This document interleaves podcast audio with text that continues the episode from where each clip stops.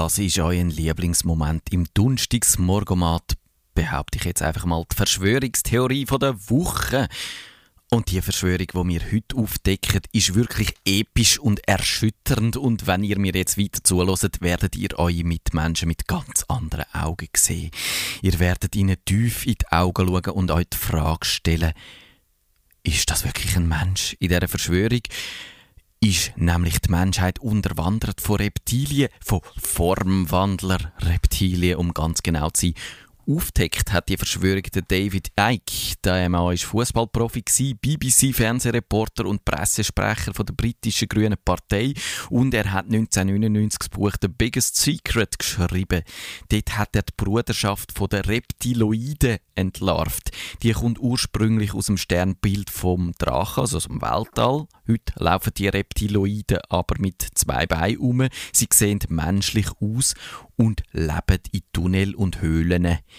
Die Aliens haben auf Gold und andere Metall abgesehen. Sie beherrschen die transdimensionale Fortbewegung und sie können vor allem ihre Gestalt verändern. Von Haus aus sehen sie aus wie Reptilien. Sie können aber schwuppdiwupp menschliche Züge annehmen. Und sie nutzen menschliche Gefühle, Angst, Aggressionen und Schuld als Energiequellen denke mir, jetzt ist eine noch gute Sache, umweltfreundlich und so. Aber damit sie genug Energie haben, schüren sie ständig Konflikt. Je mehr negative Emotionen die Menschen absondern, desto mehr können die Reptilien aufnehmen.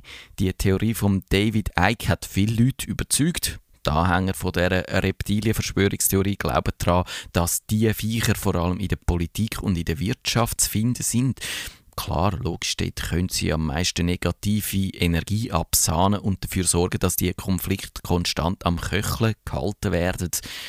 Und dass Politiker keine normalen Menschen können sein, haben wir ja schon immer geahnt. Trotzdem stellt sich jetzt die Frage, wer ist so ein Reptil und wer ist ein Keis? Es gibt ja nämlich sogar in der Politik und in der Wirtschaft ein paar richtige Menschen, die nicht zu diesen Aliens aus dem Sternbild vom Drachen gehören. Im Internet findet man zum Stichwort Reptilian Shapeshifters Tonnen von Bildern, die beweisen, dass diese oder jene Politiker eben so ein Reptil ist. Weil offensichtlich ist eben die Tarnung von diesen Formwandlern nicht immer perfekt und wenn man Fotos genau anschaut, dann kann man die Reptilien enttarnen und erkennen. Selbstverständlich, natürlich ohne Frage, ist die Queen, die Königin von England, so ein Alien. Bei ihr merkt man das an ihrem runzligen Hals und der steht auch ein bisschen grünlich und sieht einfach ein bisschen grusig aus. Beim Bill Clinton ist es super offensichtlich, dort merkt man es eigentlich fast überall, an der Haut, am Hals, an den Ohren und den Augenbrauen. Das deutlichste Anzeichen im Schnitt sind die Pupillen. Weil offenbar haben die Außerirdischen bei ihren Formwandlungen am meisten Probleme mit den Augen.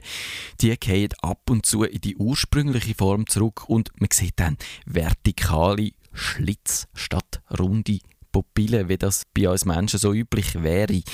Und die Reptiloiden hocken in den USA in einem unterirdischen Labor, der Dull Space. Die findet man irgendwo, wenn man in New Mexico würde nachsuchen und dort wollen sie eine Sklavenrasse züchten, klar.